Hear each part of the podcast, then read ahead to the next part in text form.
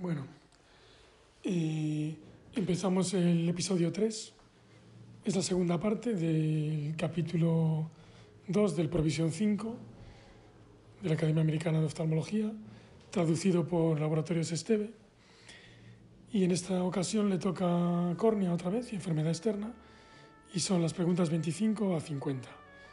Y bueno, en la descripción del episodio tenéis el enlace al Drive, a Google Drive, donde os he puesto las fotos que podéis descargarlas para tener para consulta o consultarlas mientras oís el episodio. Segunda parte, provisión 5, córnea. 26.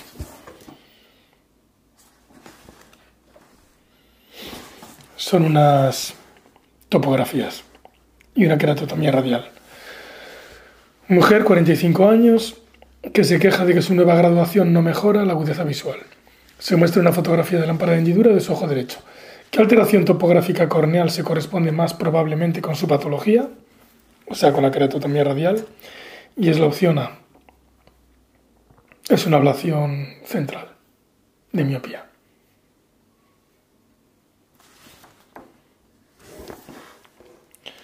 La fotografía de la lámpara de hendidura muestra cicatrices de keratotomía radial. Los pacientes que se someten a cirugía refractiva pueden presentar años después insatisfacción visual debido a una variedad de causas refractivas, entre las que se incluyen hipermetropía, fluctuaciones visuales diurnas y aberraciones ópticas que limitan la mejor agudeza visual corregida. En estos casos, las lentes de contacto rígidas son útiles como medio diagnóstico y frecuentemente también como tratamiento. La respuesta A representa la topografía de un paciente tras una queratotomía radial y muestra un importante aplanamiento corneal central que genera aberraciones ópticas importantes. No me parece, pero bueno. La B representa una topografía de un paciente con terigion que induce adelgazamiento en la zona del mismo. La respuesta C representa un aumento de la curvatura compatible con un queratocono. Y la D representa una topografía normal, por tanto, la respuesta corneal, o sea, correcta es la A. Bien, 27. Foto. Se ve una conjuntivitis neonatal llena de pus. ¿Qué terapia inicial se usa para tratar, para tratar la patología que se muestra en este bebé de 7 días de edad? Para tratarla, pomada de eritromicina. Las otras opciones eran colirio de moxifloxacino, o sea, digamos, aplicador de nitrato de plata, stick, o solución de povidona ayudada. Yo creo que todo eso es para prevenir. Bueno, moxifloxacino ni eso. Comentario. La fotografía de la lámpara de hendidura muestra una conjuntivitis hiperaguda con secreción purulenta en un recién nacido. Esto es una conjuntivitis neonatal, probablemente por gonococo. La solución tópica de nitrato de plata al 1%, o sea, no stick, y la pomada de eritromicina al 0,5 se usan como profilaxis de la conjuntivitis infecciosa neonatal. Profilaxis, o sea, gonococo y clamidia. Se prefiere la pomada de eritromicina porque la solución de nitrato de plata tópica puede causar conjuntivitis química. La povidona ayudada y el moxifloxacino no se han usado ni para la profilaxis ni para el tratamiento de esta patología. O sea, que habla de la profilaxis, no del tratamiento, y pregunta por el tratamiento. Pero bueno, da igual, eritromicina pomada y ya está, como siempre. 28. Eh, foto. Es una queratitis ulcerativa periférica. Es tipo úlcera Murien o Curlin o una de esas. Durante tres días, una mujer caucásica de 30 años ha tenido mala visión y dolor en su ojo izquierdo. Su exploración en la lámpara de hendidura es patológica como muestra la imagen. Los cultivos bacterianos y fúngicos de su córnea periférica son negativos, ¿Cuál sería el manejo de elección para su evaluación y tratamiento?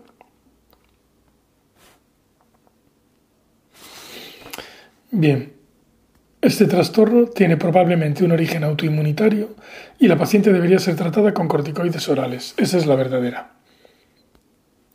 Porque luego los otros son que si es por un organismo agresivo y que se trate con genta, que si tiene origen viral y tiene que tratarse con trifluridina, que tiene un origen mecánico y debería ser tratado con lubrificación y lente de contacto terapéutica, pero no es. Este trastorno tiene probablemente un origen inmunitario autoinmunitario y la paciente debería ser tratada con corticosteroides orales.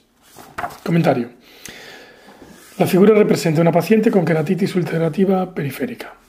Tras la obtención de cultivos negativos, se debería considerar la etiología autoinmunitaria y buscar otras asociaciones sistémicas. La queratitis ulcerativa periférica no es infecciosa.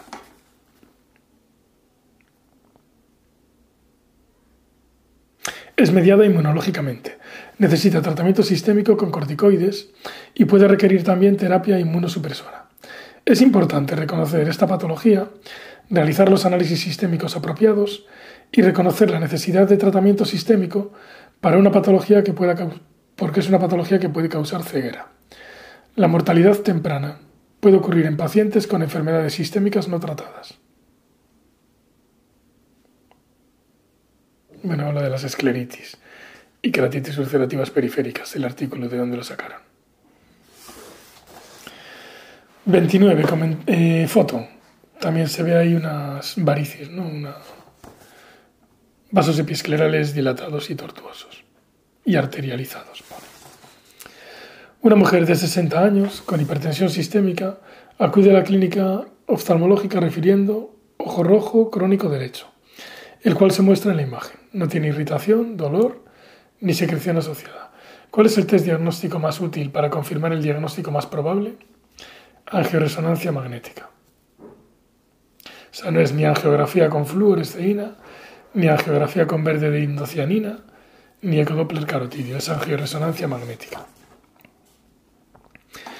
La figura representa vasos episclerales dilatados y arterializados. El diagnóstico diferencial ante estos hallazgos es amplio e incluye fístulas carotidocavernosas, trombosis del seno cavernoso, malformaciones venosas y escleritis con bloqueo de venas vorticosas. En un paciente con historial de hipertensión y ojo rojo crónico, debe considerarse una fístula carótido cavernosa no traumática y ese es el diagnóstico. Otros hallazgos que pueden apoyar esta entidad son el exoftalmos y presión intraocular elevada. Una angioresonancia magnética es el método de elección para evaluar la presencia de la fístula. En los casos de sospecha de síndrome de isquemia ocular, podría realizarse una ecodoppler carotidia, una angiografía con fluoresceína en los casos de patología arterial retiniana y una angiografía con verde de indocianina para evaluar alteraciones de la circulación coroidea, que son las otras opciones. Pero es angioresonancia magnética. 30.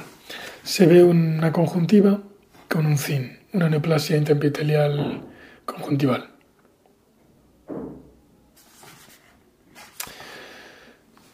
Bueno, son dos fotos. La foto normal del ojo, en la lámpara de hendidura y la de la anatomía patológica de hematoxilina eosina, de un papiloma. Durante los últimos cuatro meses, un marinero jubilado de 60 años ha tenido una lesión que se muestra en la imagen de su ojo derecho. La lesión ha sido eliminada quirúrgicamente. ¿Qué virus se ha identificado como factor de riesgo para esta lesión? Virus del papiloma humano 18. Atención, que aquí aparece también el 4, pero es el 18.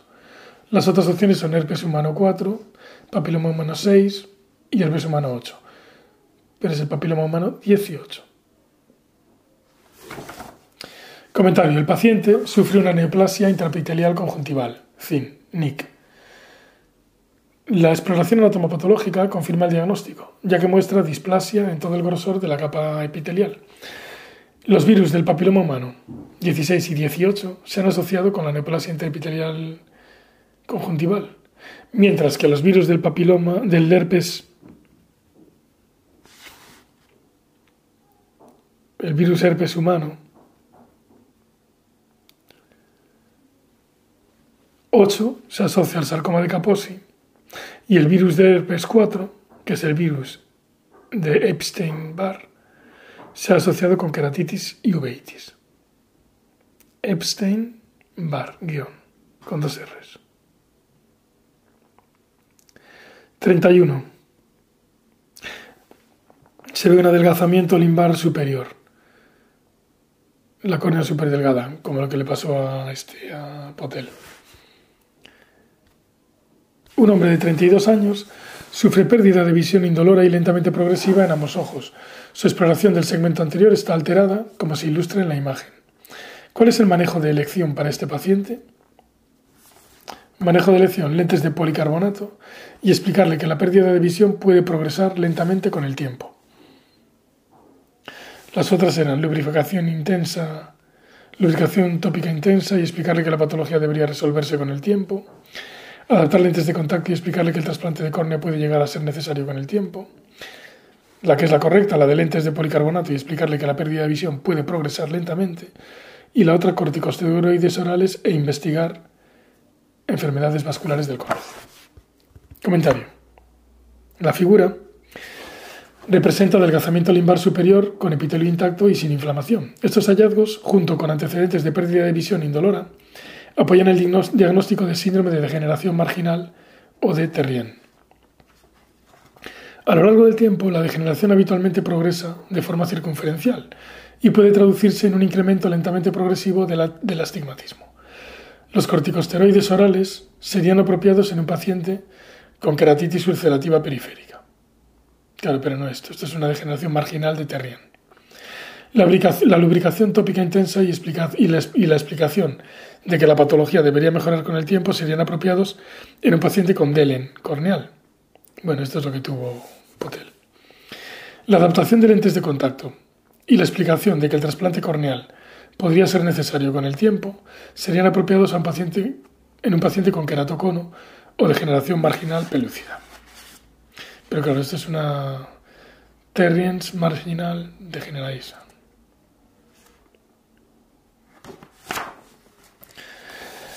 ...32... Se ve una especie, un ojo normal y aquí en medio tiene como una gota, que es un nódulo de Salzman, con dos Ns. Mujer de 42 años ha notado disminución de la visión en su ojo derecho. La exploración en la lámpara de hendidura está alterada como se muestra. ¿Qué hallazgos histológicos se esperarían en la biopsia?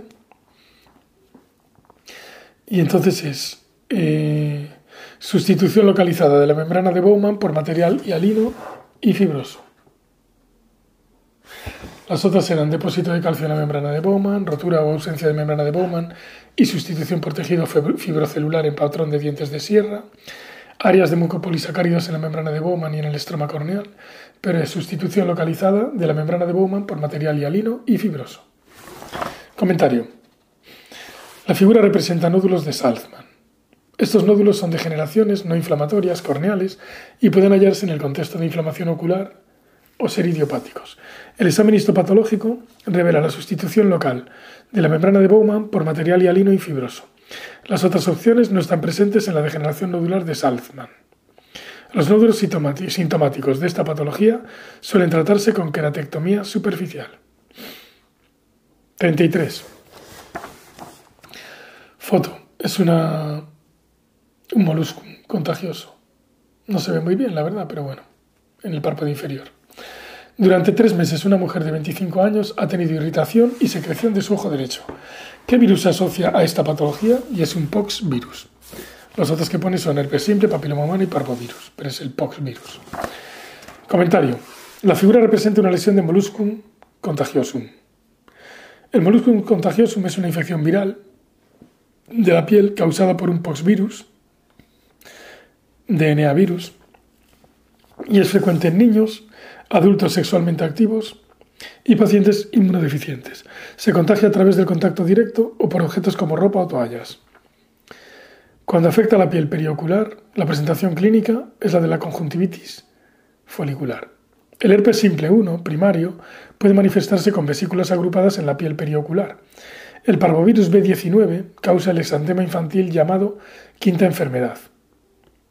Ah, mira, el B19 es el de la quinta enfermedad, que se denomina comúnmente síndrome de la mejilla abofeteada.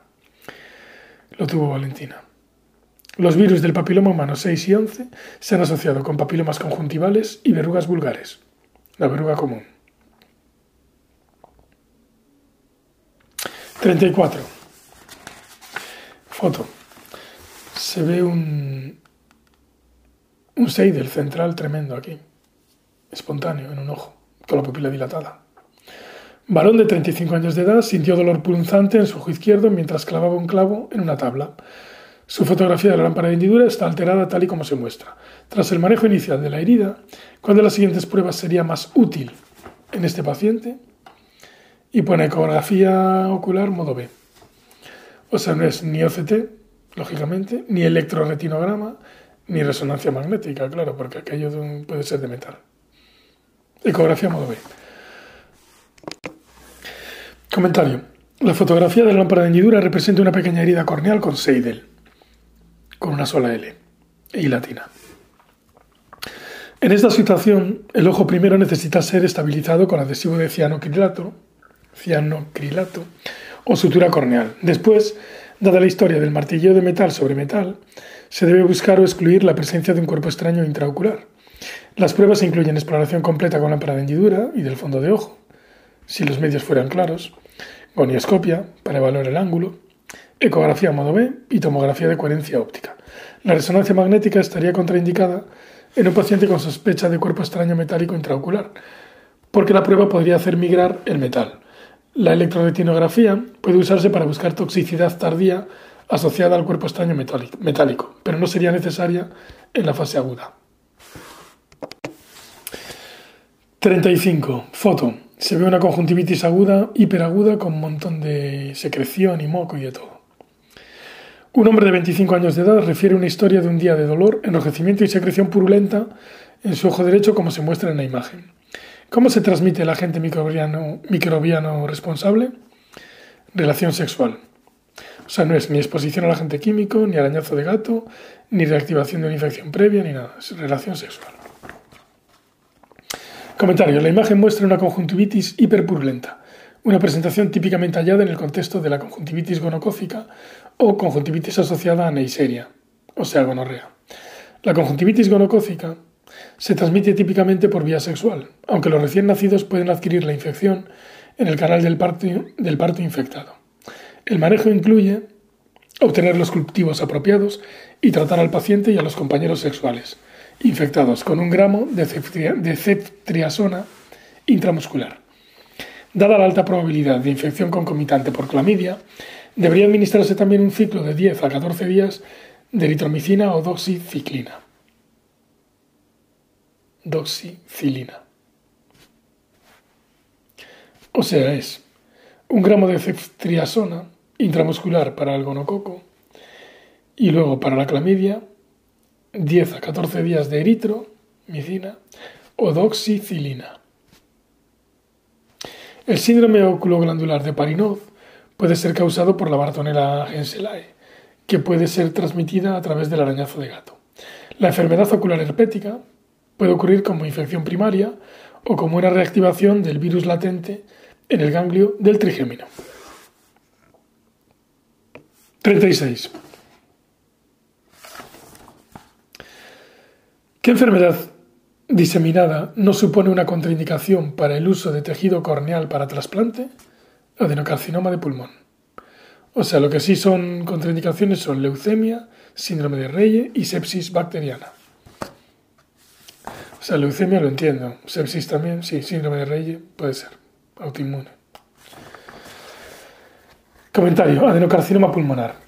El iBank Association of America tiene una lista de criterios de exclusión para la donación del tejido corneal para trasplante, que incluye muerte por causa desconocida, patologías neurodegenerativas como enfermedad priónica, o sea, la enfermedad de las vacas locas, el Creutzfeldt-Jakob, y la leucoencefalopatía multifocal progresiva, el síndrome de Reye, patologías infecciosas como VIH, hepatitis, septicemia activa, enfermedad ocular intrínseca, cirugía con lente intraocular, incluyendo procedimientos refractivos corneales, o sea, la PRK, y el LASIK, y criterios conductuales como el uso de drogas intravenosas en los últimos cinco años.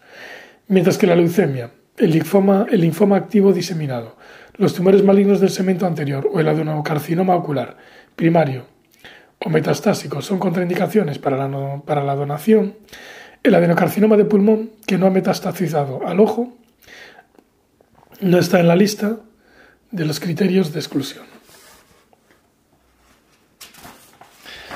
37. Se ve foto.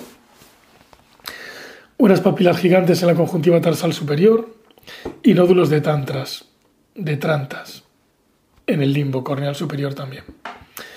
Durante una semana, un chico de 8 años ha tenido irritación y ojos rojos como se muestra en la imagen. ¿Cuál es el diagnóstico más probable en esta situación? Queratoconjuntivitis vernal. Las otras son blefaroqueratoconjuntivitis, queratoconjuntivitis atópica, queratoconjuntivitis flictenular, pero claramente es vernal porque es alérgica. Comentario. La figura muestra papilas gigantes en el tarso superior y folículos limbares, nódulos de Horner, guion, trantas. Estos hallazgos son clásicos de la conjuntivitis vernal, una patología más comúnmente hallada en varones menores de 10 años. Los hallazgos compatibles con blefaroconjuntivitis incluirían márgenes palpebrales inflamados, con glándulas de mibomio engrosadas y cambios corneales inferiores. La keratoconjuntivitis atópica es una patología más habitual en adultos y que frecuentemente se presenta con hallazgos sistémicos como eczema, dermatitis atópica y rinitis. La keratoconjuntivitis flictenular se presenta con nódulos corneales que están conectados a la conjuntiva y el limbo adyacente por panus vesicular. La keratoconjuntivitis flictenular se presenta con nódulos corneales que están conectados a la conjuntiva y al limbo adyacentes por panus. Vale, 38. Foto. Se ve una melanosis adquirida primaria en la conjuntiva un montón de... una mancha tipo nebus. Un hombre caucásico de 55 años, asintomático, acude a revisión. Su historia oftalmológica es anodina. Su exploración en la lámpara de hendidura está alterada, como se muestra en la imagen. ¿Cuál es el diagnóstico más probable? Melanosis adquirida primaria. Los otros serán melanocitosis ocular, nebus o melanosis congénita. Comentario. La figura muestra pigmento tarsal en un paciente caucásico. Esta presentación es más compatible con melanosis adquirida primaria. La melanosis congénita es más típica de personas de color oscuro y más habitual en la conjuntiva vulvar. La melanocitosis ocular se manifiesta como pigmento en la epiesclera bajo la conjuntiva. El nebus es una lesión típicamente bien delimitada y más frecuentemente localizada en la conjuntiva vulvar, cerca del limbo. Esta es de los hermanos Siels. 39. Foto. Se ve toda la córnea tapada como con conjuntiva o algo, no se ve. Se supone que hay una córnea. Es un colgajo de Gundersen.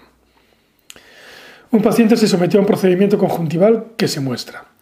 ¿Para qué patología puede que se haya indicado este procedimiento? Y pone aquí queratitis en el contexto del virus varicela zoster. Las otras eran formación de pseudomembranas en el contexto de una conjuntivitis vírica, hidros corneal en, el contexto de un queratocono, síndrome de erosión corneal recurrente en el contexto de distrofia corneal látice, con dos T's. Comentario. O sea, queratitis en el contexto de un virus de varicela zoster. La fotografía representa a un paciente que se sometió a la realización de un colgajo conjuntival de Gundersen un procedimiento en el que la conjuntiva vulvar se sitúa sobre la córnea.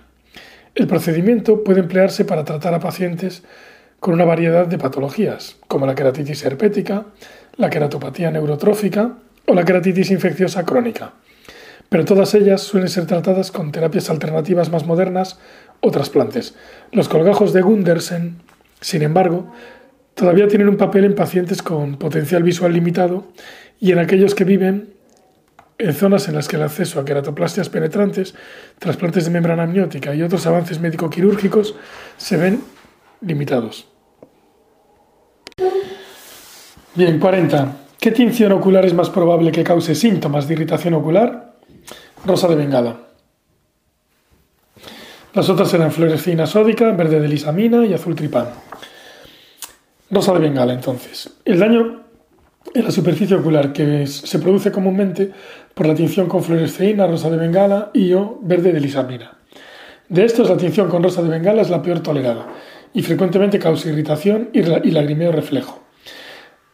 La tinción rosa de bengala tiñe la conjuntiva en mayor grado que la córnea y refleja áreas de células epiteliales desvitalizadas. El azul tripán no suele usarse en vivo. Bueno, no sé, sí que se usa para tener la cápsula, pero bueno, aquí dice que no. Pero se emplea frecuentemente para demostrar la integridad celular en cultivos. La fluoresceína sódica se utiliza habitualmente en la clínica y es relativamente bien tolerada. La fluoresceína tiñe la córnea en mayor grado que la conjuntiva y refleja áreas de descamación de células epiteliales. El verde de lisamina suele ser bien tolerado. 41. Se ve una foto que es una escleritis, o sea, vasos que no blanquean con la fenilefrina y una nariz así inflamada. Una mujer de 50 años presenta desde hace tres días dolor y enrojecimiento en su ojo derecho. También ha notado un aumento de secreción y enrojecimiento nasal desde hace una semana. La fotografía de la lámpara de hendidura muestra su ojo derecho tras la instilación, tras la instilación de fenilefrina tópica. O sea que no aclaró. ¿Qué prueba diagnóstica sería útil para evaluar el diagnóstico más probable en esta situación? Anticuerpos anticitoplasma de neutrófilo, o sea, los ANCAS. Lo otro era resonancia magnética cerebral, HLA-B27, TAC de tórax, pero es anticuerpos anticitoplasma de neutrófilo. Las fotografías muestran a una paciente con escleritis, porque no blanquea con fenilefrina, e inflamación nasal. Para el oftalmólogo, es importante saber que la escleritis puede ser la manifestación ocular de una enfermedad sistémica y por lo tanto es obligatoria una completa revisión por órganos. En el caso de escleritis e inflamación nasal, el diagnóstico diferencial incluye patologías como vasculitis ceanca positivas, policondritis recidivante y sífilis. La mortalidad temprana puede ocurrir en pacientes con enfermedades sistémicas no tratadas. La sarcoidosis se puede presentar con escleritis, pero no suele presentar inflamación nasal. La esclerosis múltiple y la positividad del HLA-B27 se asocian más con inflamación intraocular y, de nuevo, la inflamación nasal no suele ser una manifestación de estas enfermedades. 42. Esta es la foto del otro día que le señaló la del penfigoide. Se ve así un ojo con todo acortamiento del fornis y todo. Durante seis meses, un hombre de 80 años ha tenido enrojecimiento de su ojo izquierdo como se muestra en la imagen. No había tenido episodios previos de ojo rojo, traumatismos ni cirugías. ¿Qué prueba confirmará el diagnóstico con más probabilidad ante esta inflamación conjuntival? Y es eh, biopsia conjuntival con análisis de inmunofluorescencia. O sea, no es ni radiografía de toras, ni frotis conjuntival con cultivo viral, ni inmunoglobulina E en suero. Bien, biopsia conjuntival con análisis de inmunofluorescencia. La figura muestra fibrosis conjuntival y acortamiento de los fondos de saco. Estos hallazgos son compatibles con una conjuntivitis crónica cicatricial. El diagnóstico diferencial de la conjuntivitis crónica cicatricial es amplio e incluye enfermedades ampollosas autoinmunitarias, por ejemplo, penfigoide de las membranas mucosas. También traumatismo previo, daño químico, infección grave previa, adenovirus, tracoma, neoplasias. En un paciente anciano es importante descartar el penfigoide de las membranas mucosas, realizando una biopsia conjuntival y enviando la muestra en fresco a un patólogo experimentado para realizar estudios de inmunofluorescencia directa. Los depósitos de inmunoglobulinas y complemento en la membrana basal son el hallazgo patognomónico de estas enfermedades.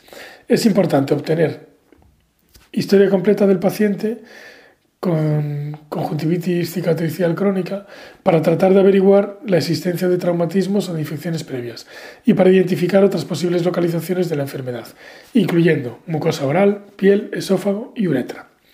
Un frotis conjuntival puede ser enviado para cultivo viral cuando se sospecha una etiología viral o para descartar clamidia.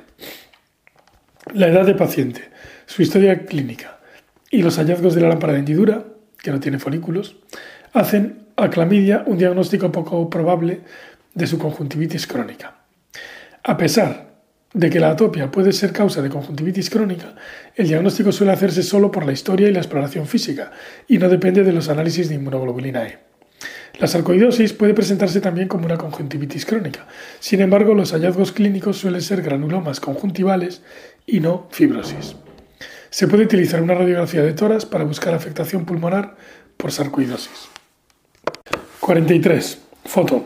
A mí me parece un nebus con un poquito de, la conjuntiva, pero es como una especie de vasos con un poquito de pigmento. Y son linfangiectasias, por lo visto. Una mujer de 40 años refiere un lunar en su ojo derecho, como se muestra en la imagen. No se asocia a síntomas, pero sí a malestar estético. ¿Cuál es el manejo de elección en esta patología?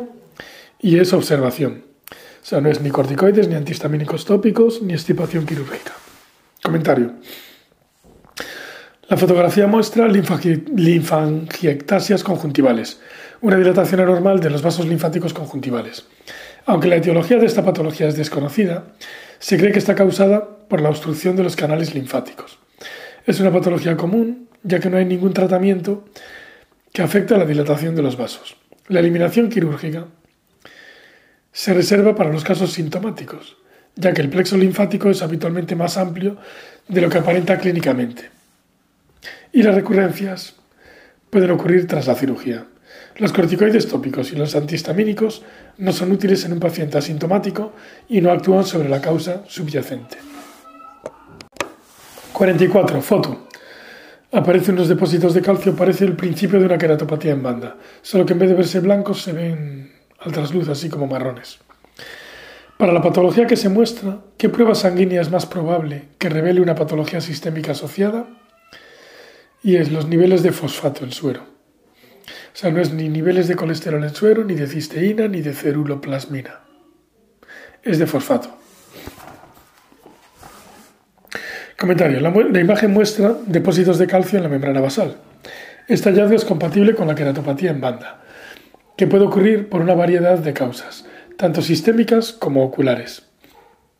Las causas oculares incluyen uveitis crónica, tisis bulbi y toxicidad del aceite de silicona. Las causas sistémicas de la queratopatía en banda incluyen trastornos que conllevan depósitos de calcio y fosfato, como el hiperparatiroidismo, ingesta excesiva de vitamina D, fallo renal, enfermedad de Payet y sarcoidosis. La aproximación diagnóstica ante pacientes con queratopatía en banda incluye la determinación de los niveles de calcio y fosfato en suero. Basadas en la historia clínica, podrían ser útiles otras pruebas, como la analítica de función renal, la enzima convertidora de angiotensina y los niveles de hormona paratiroidea. Los niveles de cobre en suero serían útiles si se sospechase enfermedad de Wilson. Los niveles de cisteína, los niveles de cisteína, si se sospechase si se sospechara cistinosis, y los niveles de colesterol podrían ser útiles si se sospechara distrofia cristalina de Snyder. Bien, 45. Foto. Según la topografía de una especie de queratocono. Una estudiante de medicina miope, de 21 años de edad, refiere mala visión. Ha estado usando gafas desde los 6 años de edad, pero ya no está satisfecha con su visión de cerca, con su visión con ellas. Su refracción es menos 5 más 3 a 70, 20-30, y menos 4 más 1,25 a 60, 20-20. La topografía corneal del ojo derecho es patológica, como se muestra en la imagen. ¿Qué manejo recomendaría usted para esta paciente? Y por aquí adaptación de lentes de contacto. Las otras son queratoplastia penetrante, cirugía refractiva y observación. Comentario. La topografía muestra un astigmatismo irregular con pendiente inferior, un hallazgo clásico del queratocono. Entre los factores de riesgo del queratocono están frotamiento ocular, la conjuntivitis alérgica y algunas enfermedades sistémicas, por ejemplo síndrome de Down. Dado que la paciente no está satisfecha con su visión con gafas, la mejor opción terapéutica serían las lentes de contacto rígidas. La observación no sería una opción apropiada dadas las quejas visuales de la paciente.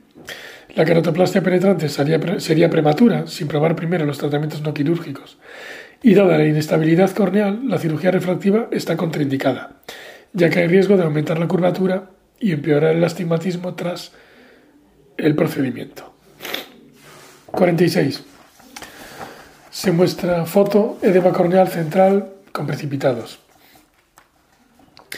Un hombre de 75 años de edad refiere pérdida de visión y enrojecimiento de su ojo izquierdo. Su mejor agudeza visual es de 20-20 en el ojo derecho y de 20-150 en el ojo izquierdo. La presión intraocular de 19 en el derecho y de 37 en el izquierdo. Su exploración es como se muestra en la imagen. ¿Cuál es el tratamiento de primera línea de elección para este caso? corticoides tópicos y aciclovir oral. O sea, no es ni corticoides con moxiflosacino, ni trifluridina con balaciclovir, ni corticoides orales con moxiflosacino, es corticoides tópicos y aciclovir oral. Y esto es, las fotografías muestran edema estromal central con precipitados retroqueráticos. Esta presentación, unida a la elevación de la presión intraocular, es más compatible con una endotelitis por virus de herpes. Se cree que la patología representa una respuesta inmunológica a los antígenos virales. La primera línea del tratamiento más adecuada consistiría en corticoides tópicos en combinación con un agente antiviral, oral o tópico. Las otras opciones no representan una combinación de corticosteroide y agente antiviral, por lo tanto no son apropiadas como opciones del tratamiento de primera línea. 47. Foto. Se ve un OCT con un desprendimiento de la membrana de Descemet. Un hombre de 75 años se sometió a cirugía de cataratas sin complicaciones. Al día siguiente de la intervención, su agudeza visual era de 20-400. En la exploración presentaba un edema corneal central. Se obtuvo una imagen de OCT del segmento anterior. ¿Cuál es el manejo de elección de este paciente? Inyectar aire en la cámara anterior. O sea, no es ni inyectar antibióticos, ni retirar el fragmento del núcleo, porque no hay, ni recambio de lente. Comentario. Eh, la figura muestra un desprendimiento de la membrana de Descemet el manejo más adecuado en esta situación es poner una burbuja de aire en la cámara anterior en un intento de unir de nuevo la membrana de Descemet al estroma posterior de la córnea.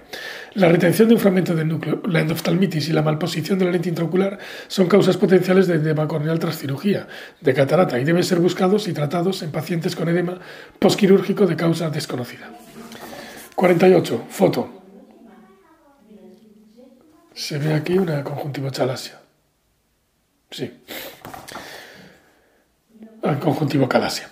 Una mujer de 75 años de edad tiene irritación constante y sensación de cuerpo extraño en ambos ojos.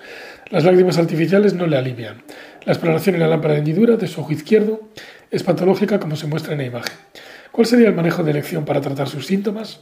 Adaptación de lentes de contacto, resección conjuntival, ciclosporina o, inyectar, o inyectar tapones lagrimales. Y es resección conjuntival. La fotografía muestra conjuntiva vulvar redundante, un hallazgo compatible con el de conjuntivo calasia. El manejo definitivo de esta patología conlleva la resección de la conjuntiva redundante. El uso de ciclosporina tópica o la inserción de tapones lagrimales sería apropiado en un paciente con síndrome de ojo seco resistente a lágrimas artificiales. El uso de una lente de contacto terapéutica se debería considerar en un paciente con queratoconjuntivitis límbica superior. 49. Foto. Se ve una niña con glaucoma congénito, con los ojos blancos. India, pobre. Está usted evaluando una niña que ha tenido mala visión desde el nacimiento. Su exploración en la lámpara de hendidura es patológica, como se aprecia en la imagen. Si le hubieran traído a la consulta en el mismo estado, pero precozmente, tras el nacimiento, ¿cuál hubiera sido la medición inicial más importante a obtener? Presión intraocular es que aparecen grosor corneal, presión intraocular, longitud axial, refracción. O sea, sería la presión intraocular porque es un glaucoma congénito. La fotografía representa opacidad corneal bilateral en una niña. El diagnóstico diferencial es amplio e incluiría glaucoma congénito, distrofia endotelial hereditaria congénita y enfermedades por almacenamiento metabólico, o sea, mucoglau, rube, chet, traumatismo obstétrico, o sea, mucopolisacaridosis. Aunque todas las pruebas mencionadas serían importantes, la que cambiaría el manejo de inmediato es la medición de la presión intraocular. Una presión intraocular en un niño elevada, en un niño con opacidad corneal, es compatible con el diagnóstico de glaucoma congénito y requiere actuación inmediata. O sea, muco, glau, rubeola, ched, o sea, distrofia endotelial hereditaria congénita, tos, traumatismo obstétrico. Última, 50. La figura muestra las líneas de distrofia látice, líneas retráctiles de látice. Una mujer de... bueno, retroiluminación, claro. Una mujer de 35 años ha tenido episodios recurrentes de dolor y enrojecimiento en ambos ojos. Dada la imagen de la lámpara de hendidura de su ojo derecho, ¿qué otras manifestaciones oculares o extraoculares podrían desarrollarse debido a la mutación genética? Y por aquí parálisis facial. O sea, no es ni uveitis, ni atrofia del nervio óptico, ni pérdida de audición, es parálisis facial. La figura muestra líneas retráctiles, líneas de látice, con dos T's, en la córnea central. Este hallazgo es muy característico de distrofia corneal látice.